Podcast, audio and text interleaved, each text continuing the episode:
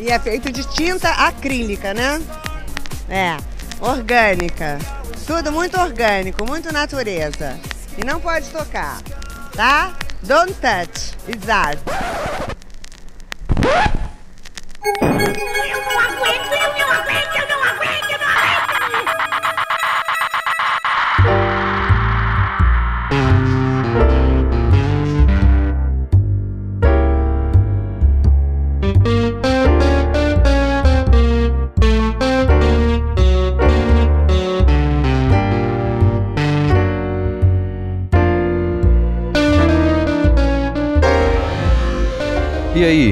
Gente perdida? Tá começando mais um Não Pode Chorar.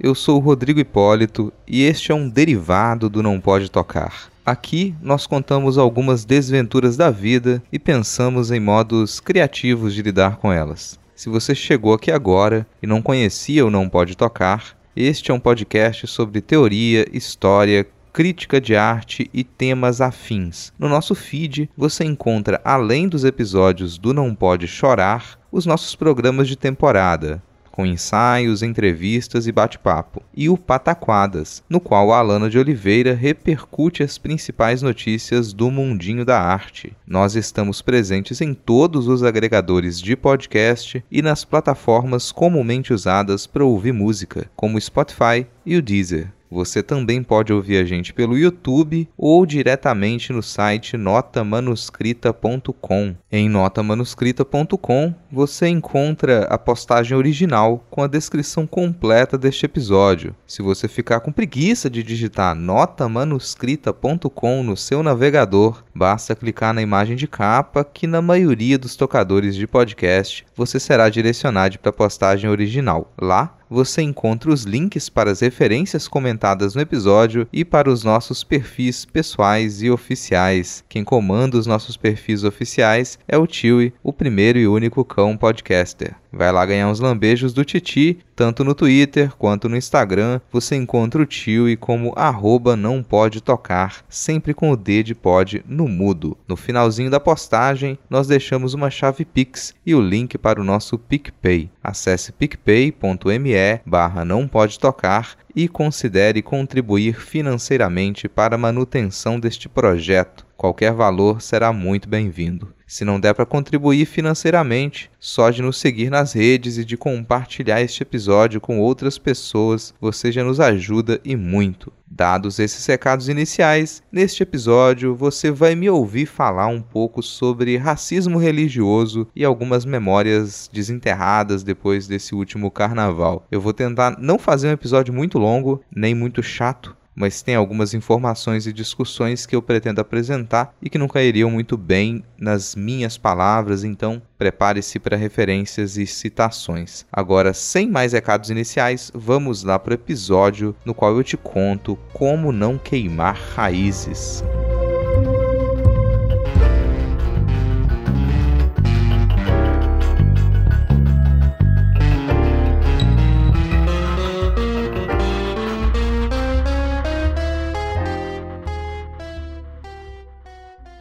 Quando criança, eu aprendi a acreditar em um Brasil que nunca existiu. Por muito tempo, eu me esqueci desse universo de fantasia que ocupou um pequeno espaço na minha cabeça. É até difícil de dar detalhes de como era essa paisagem, apesar de já ter me acostumado a criticar essa ideia. Já fiz essa crítica em alguns episódios do Não Pode Chorar, principalmente no NPC 19, Como Escapar do Nacionalismo Mestiço. Acontece que essa crítica costuma falar de modo amplo sobre como a democracia racial sempre foi uma mentira. Eu faço essa crítica, mas eu tenho dificuldades com ela. Não porque exista algum erro nisso, mas porque ela pode soar bem superficial e quase sem sentido para quem ainda habita aquele Brasil que nunca existiu, aquele Brasil que me ensinaram a acreditar quando eu era criança eu imagino que você, que me escuta, não habite esse universo de fantasia e, por isso, é fácil de compreender as afirmações de que o racismo está em cada tijolo das nossas cidades, em cada porta de condomínio, rua esburacada, em cada grama de asfalto, crucifixo pendurado em Câmara de Vereadores, vitrine de loja de departamento, quarto de empregada, milhares de pessoas ainda escravizadas em pleno 2022. Mas é bem provável que a maioria das pessoas pelas quais você passa todos os dias não se considere racista. E isso também parece meio óbvio, né? Afinal, se fosse o contrário, a gente não teria esse problema. O que nem sempre é óbvio é o tipo de mundo em que essas pessoas acreditam que vivem. Para você se surpreender com o fato de que a escravidão nunca deixou de existir, por exemplo, é necessário que você, no mínimo, pressuponha que ela deixou de existir. Mais do que isso, você precisaria pressupor que ela deixou de existir há muito tempo. A distância temporal é fundamental. Caso você queira manter fora da cabeça das pessoas a compreensão de que as famílias ricas de hoje são herdeiras, direto ou indiretamente, das famílias que fizeram fortuna no auge do trabalho escravo como base da economia brasileira. Se a pessoa seguir nesse caminho, quem sabe, ela chegue no ponto de compreender que a reparação histórica precisaria ser feita ainda por centenas de anos e não apenas por duas ou três gerações. Isso seria ainda apenas um passo para compreender que a culpa por esse crime civilizacional vai permanecer com essa civilização para sempre, ou ao menos até que essa própria civilização desapareça. Quer dizer, isso é uma mudança muito grande de percepção da realidade. Se a pessoa não tiver incentivo constante para sair daquele buraco fantasioso, vai ser impossível deixar de acreditar na mentira. Esse tipo de incentivo significa conviver com a consciência do crime e do horror todos os dias. Isso é um martírio mental e pouca gente está disposta a isso. Se já não bastasse essa dificuldade, o discurso hegemônico tende a ir no sentido de apaziguar o conflito.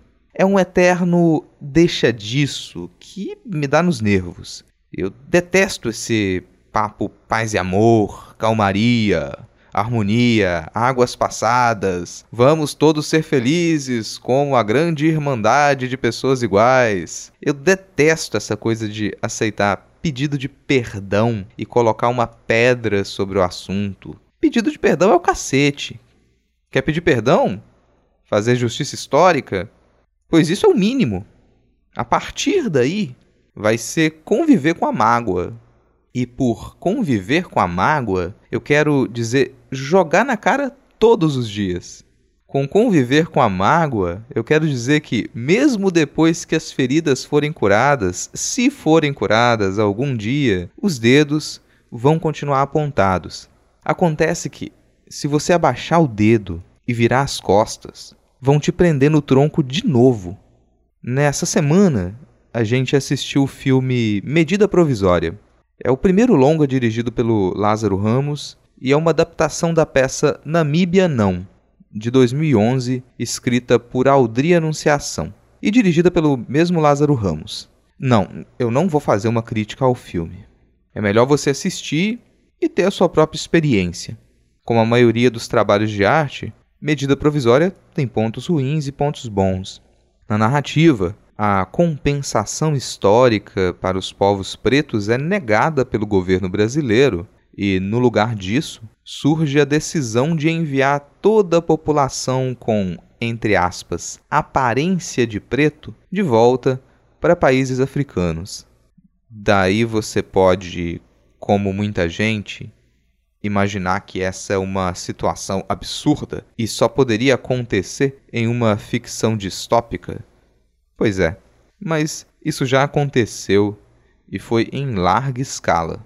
Isso aconteceu de modo tão extenso que é meio difícil não aceitar que o pensamento que diz manda o preto para longe do bairro branco não tenha, em parte, esse fundo.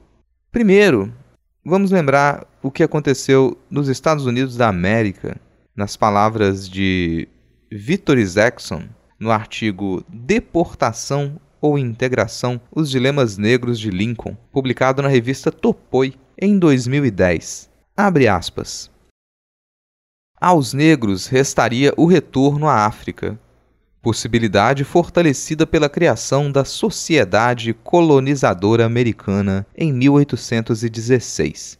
Esta organização surgiu dos esforços do pastor Robert Finley e de políticos de expressão a ele relacionados, incluindo o futuro secretário de Estado Henry Clay, que chegaria à presidência da organização anos mais tarde.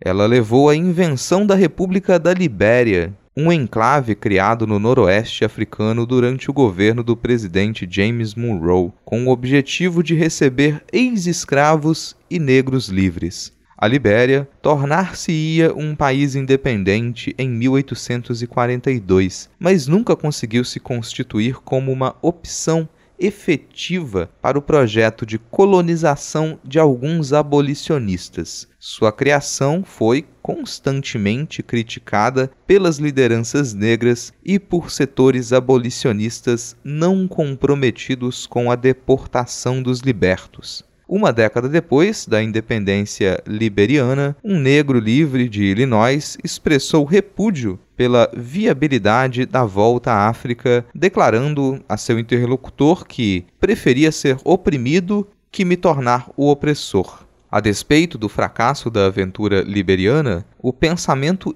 emigracionista persistiu, com pequenas mudanças de destino tornando-se opção mais comum da maioria das forças políticas que resistiram à expansão da escravidão para o oeste americano. O Haiti, o Panamá, a Nicarágua e o próprio Texas foram aventados como possíveis destinos para os negros livres. Os indivíduos que se opunham à escravidão por princípio tendiam, como o próprio Thomas Jefferson, a guardar sérias dúvidas de que o preconceito racial prevalecente em todos os estados da federação pudesse um dia ser superado. Lincoln compartilhou durante boa parte da sua vida dessa mesma suspeição. Fecha aspas.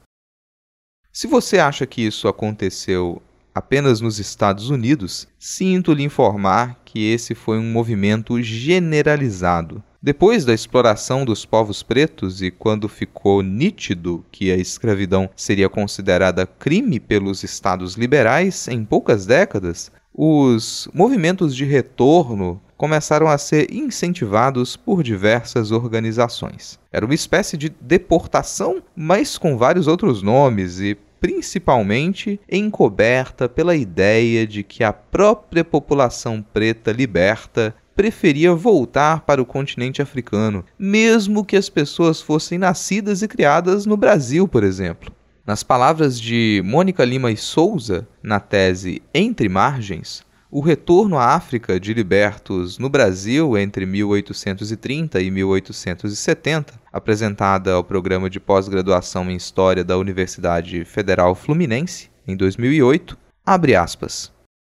No lado brasileiro, a pressão sobre os libertos africanos, tratados muitas vezes como indesejáveis a partir dos anos 1830, esteve presente na historiografia mais recente como uma das razões determinantes para os movimentos de volta à África. Essa característica que dá aos movimentos de retorno um forte viés de contragosto encontra plena justificativa na atmosfera repressiva da segunda metade dos anos 1830 em diante. A volta à África se colocaria quase como uma forma de deportação não explícita, como um caminho indesejável de saída assumido por setores da população de cor face às inúmeras restrições impostas. A análise sobre os discursos formulados desde essa década em diante em prol de uma devolução dos negros à África traz, com nitidez, o desejo de branqueamento da sociedade brasileira. Embutido nas propostas de apoio, há um processo de retorno de libertos ao seu lugar de origem. Essa linha de interpretação também se reforçaria ao constatarmos que a maioria das saídas em direção à África ocorreu a partir da Bahia, mais especificamente do porto de Salvador, onde, Desde 1835, especialmente, se intensificaram as ações de controle e repressão sobre libertos africanos. Dentro desse mesmo período, em especial nos anos imediatamente seguintes ao fim do tráfico, se assistiu ao crescimento considerável da população negra, africana e crioula nas cidades brasileiras as cidades negras do Brasil dos 800 também se tornaram focos de agitação e de seguidas medidas em busca de controle sobre a temida parcela de seus habitantes de cor. Nesse contexto, ocorreu a Greve Negra de 1858, em Salvador, as formações de quilombos na periferia da capital da corte e as muitas ações policiais em busca dos chamados ajuntamentos de negros, onde libertos e escravos estariam em estado de conspiração constante. Os representantes e porta-vozes da boa sociedade clamavam para que fosse dada uma solução nas tensas relações raciais que não poucas vezes se traduziam em protestos e conflitos. Para muitos, a solução era o envio dos indesejáveis de volta para sua terra de origem, algo como uma forma de deportação para os não adaptados. Nas Américas Negras, aquele também foi um tempo agitado. Assim como no Brasil, o Caribe escravista foi cenário de rebeliões de cativos com a participação de libertos, como, por exemplo, as ocorridas nos engenhos açucareiros da província de Matanzas e a insurreição de La Escalera entre 1843 e 1844, ambas em Cuba, com centenas de envolvidos. A esses levantes se seguiu uma dura repressão e o fortalecimento do discurso indicando a deportação dos rebeldes, reais ou presumíveis, como uma saída para conter a onda negra. Fecha aspas. Quer dizer, a segregação parece ser o único caminho que o Estado liberal burguês concebe para lidar com a culpa histórica. É óbvio que isso é uma não solução e resulta em novas formas de violência contra as pessoas descendentes de escravizados. De que tipo de segregação eu estou falando? Não é difícil de imaginar. Eu falo de favelas como campos de concentração, de periferias como dormitórios de subempregados enfiados por quatro horas em ônibus lotados, depois de oito horas de trabalho intenso, para aproveitar suas quatro horas de sono antes de pegar o ônibus de volta até o outro lado da cidade. Da inexistência de canais de TV aberta com conteúdo voltado para religiões de matriz africana, da função explícita da polícia como braço do extermínio da juventude preta, do recorte racial das nossas cidades.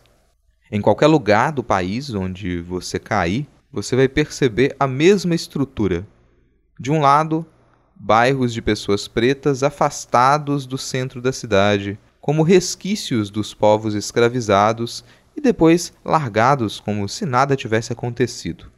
Do outro lado, bairros de pessoas não pretas, com toda a estrutura construída por séculos às custas do trabalho escravo. De repente, você pode pensar que isso é coisa apenas de grandes metrópoles, pois eu lhe digo que não passa por aí, por cidades do interior, vai ser fácil você encontrar uma mesma estrutura que se repete. No chamado perímetro urbano da cidade pequena, você encontra o centro comercial, as residências tidas como mais antigas, as praças centrais, as igrejas centrais e toda a estrutura entendida como cidade. Mas se você atravessar um dos morros que cercam essa cidade, você provavelmente vai encontrar um bairro mais afastado, pouco mencionado pelos cidadãos de bem, onde mora uma população mais pobre, talvez em miséria, que aceita qualquer emprego, esquecida pelo poder público e que, não por coincidência, é herdeira de escravizados.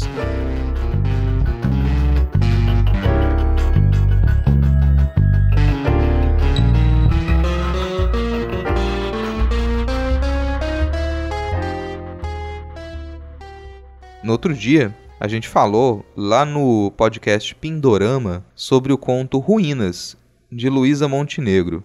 publicado na revista Escambanáutica. Esse conto é maravilhoso por diversas razões. Uma das coisas que me impactou nesse conto é que a cidade do interior, na qual se passa a história, é muito parecida com a cidade na qual eu nasci. É tão parecida que chega a dar nervoso não apenas pelo clima ultraconservador de cidade do interior, mas pelo próprio cenário mesmo. Eu falo sobre isso no Pindorama e aqui eu queria ressaltar a existência desse bairro de pessoas pretas, afastado do centro da cidade e praticamente escondido. Escute um trecho do conto Ruínas de Luísa Montenegro que diz assim: abre aspas. Se Yara estranhou Mariana marcar de encontrá-la no bairro pobre, fora dos limites oficiais de ruínas, não disse nada. Sorriu quando a viu, desencostando-se de uma caçamba que vertia Hello Kitties. Tentou abraçá-la, mas Mariana desviou o corpo, os olhos perscrutando a rua por trás das lentes grossas. Desculpa, é que lá na minha cidade a gente se abraça quando se encontra. O povo de ruínas é meio frio, né? Yara levantou uma sobrancelha, o sorriso sarcástico contrastando com a simpatia do rosto. Aliás, qual é o das Hello Kitties? Eu nunca vi tanta Hello Kitty na vida. É só uma coisa da cidade.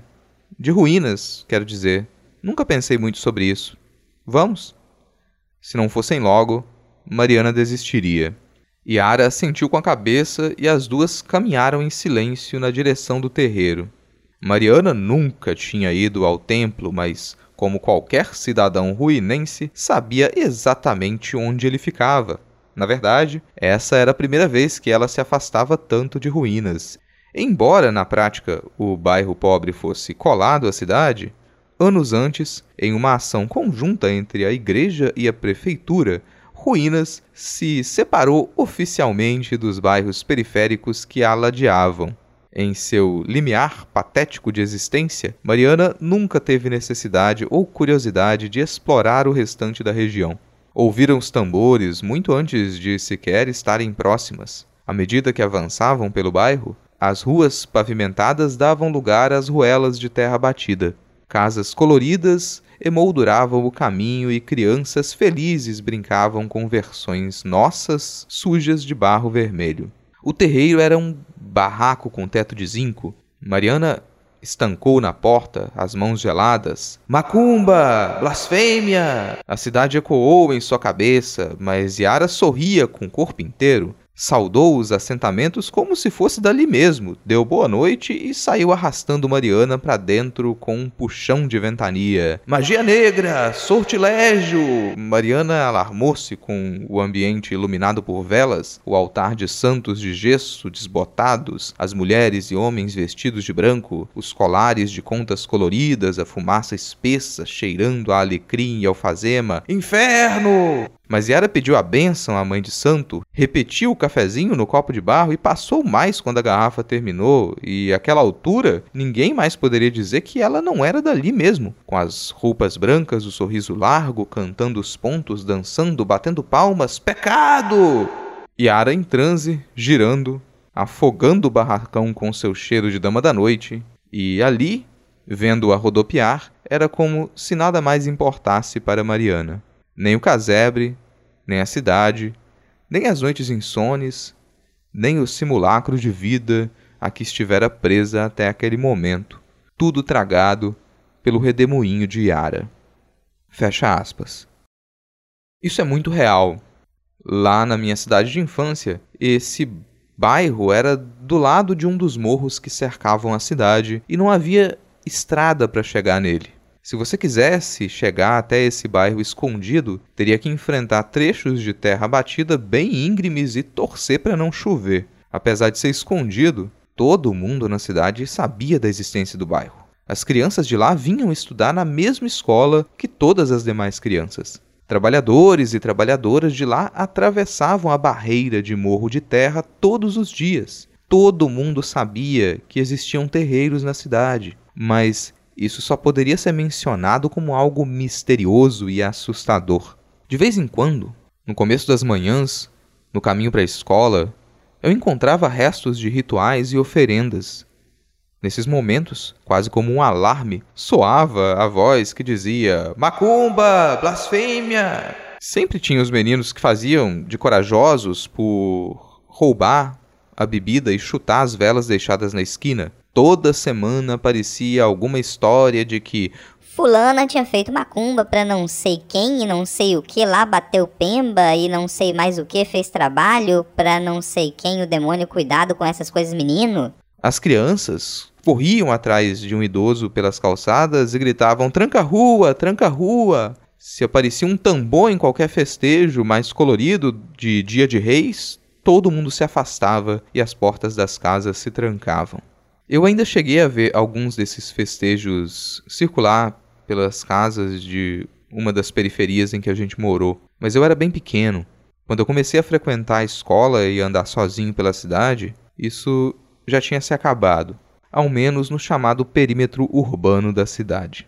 Não deveria ser surpreendente que até hoje, em qualquer canto desse país, em cidade grande ou pequena, os ritos de religiões pretas sejam associados ao mal, ao demônio cristão e à intenção de prejudicar alguém. Isso é ainda mais ridículo quando você nota como as igrejas evangélicas de subúrbios são formadas por pessoas pretas e seu modo de expressão ritualístico é repleto de elementos de religiões de matriz africana. Essa mudança que eu percebi lá na minha infância tem relação direta com a ascensão de um tipo específico de discurso religioso. Eu sei que, para muita gente, é complicado tocar nesse tipo de discussão. Então, eu vou deixar isso com quem pesquisa o assunto. No artigo Batalha Espiritual, Intolerância Neopentecostal e Reconfigurações Identitárias nas Religiões de Matriz Africana, de Janderson Bax Carneiro, ele diz o seguinte: abre aspas. Os estudiosos costumam dividir a história do pentecostalismo em três momentos significativos e, de modo geral, a terceira fase do movimento é caracterizada pela confluência, a partir da década de 1970, de uma série de características que estabelecem um corte significativo em relação às tendências doutrinárias rituais anteriores. Dentre elas, podemos destacar o abandono ou sensível redução do ascetismo a nítida valorização do pragmatismo expresso na busca por resolução de problemas práticos, a incorporação de modelos de gestão empresarial à direção dos templos, a ênfase na teologia da prosperidade, o uso massivo de recursos midiáticos na propaganda e ações proselitistas e, de modo bastante enfático, a adoção de uma teologia marcada pela noção de batalha espiritual, tendo como expressão mais paradigmática a Igreja Universal do Reino de Deus, a IURD. Esse movimento desencadeou uma inflexão tão significativa no âmbito do pentecostalismo que este mereceu o acréscimo do prefixo latino neo. Desse modo, a exegese neopentecostal do mundo e o mecanismo proselitista a ela correspondente consistem basicamente na seguinte operação: essas igrejas postulam que as mazelas humanas decorrem das intermitentes ações demoníacas sobre os homens e mulheres de carne e osso.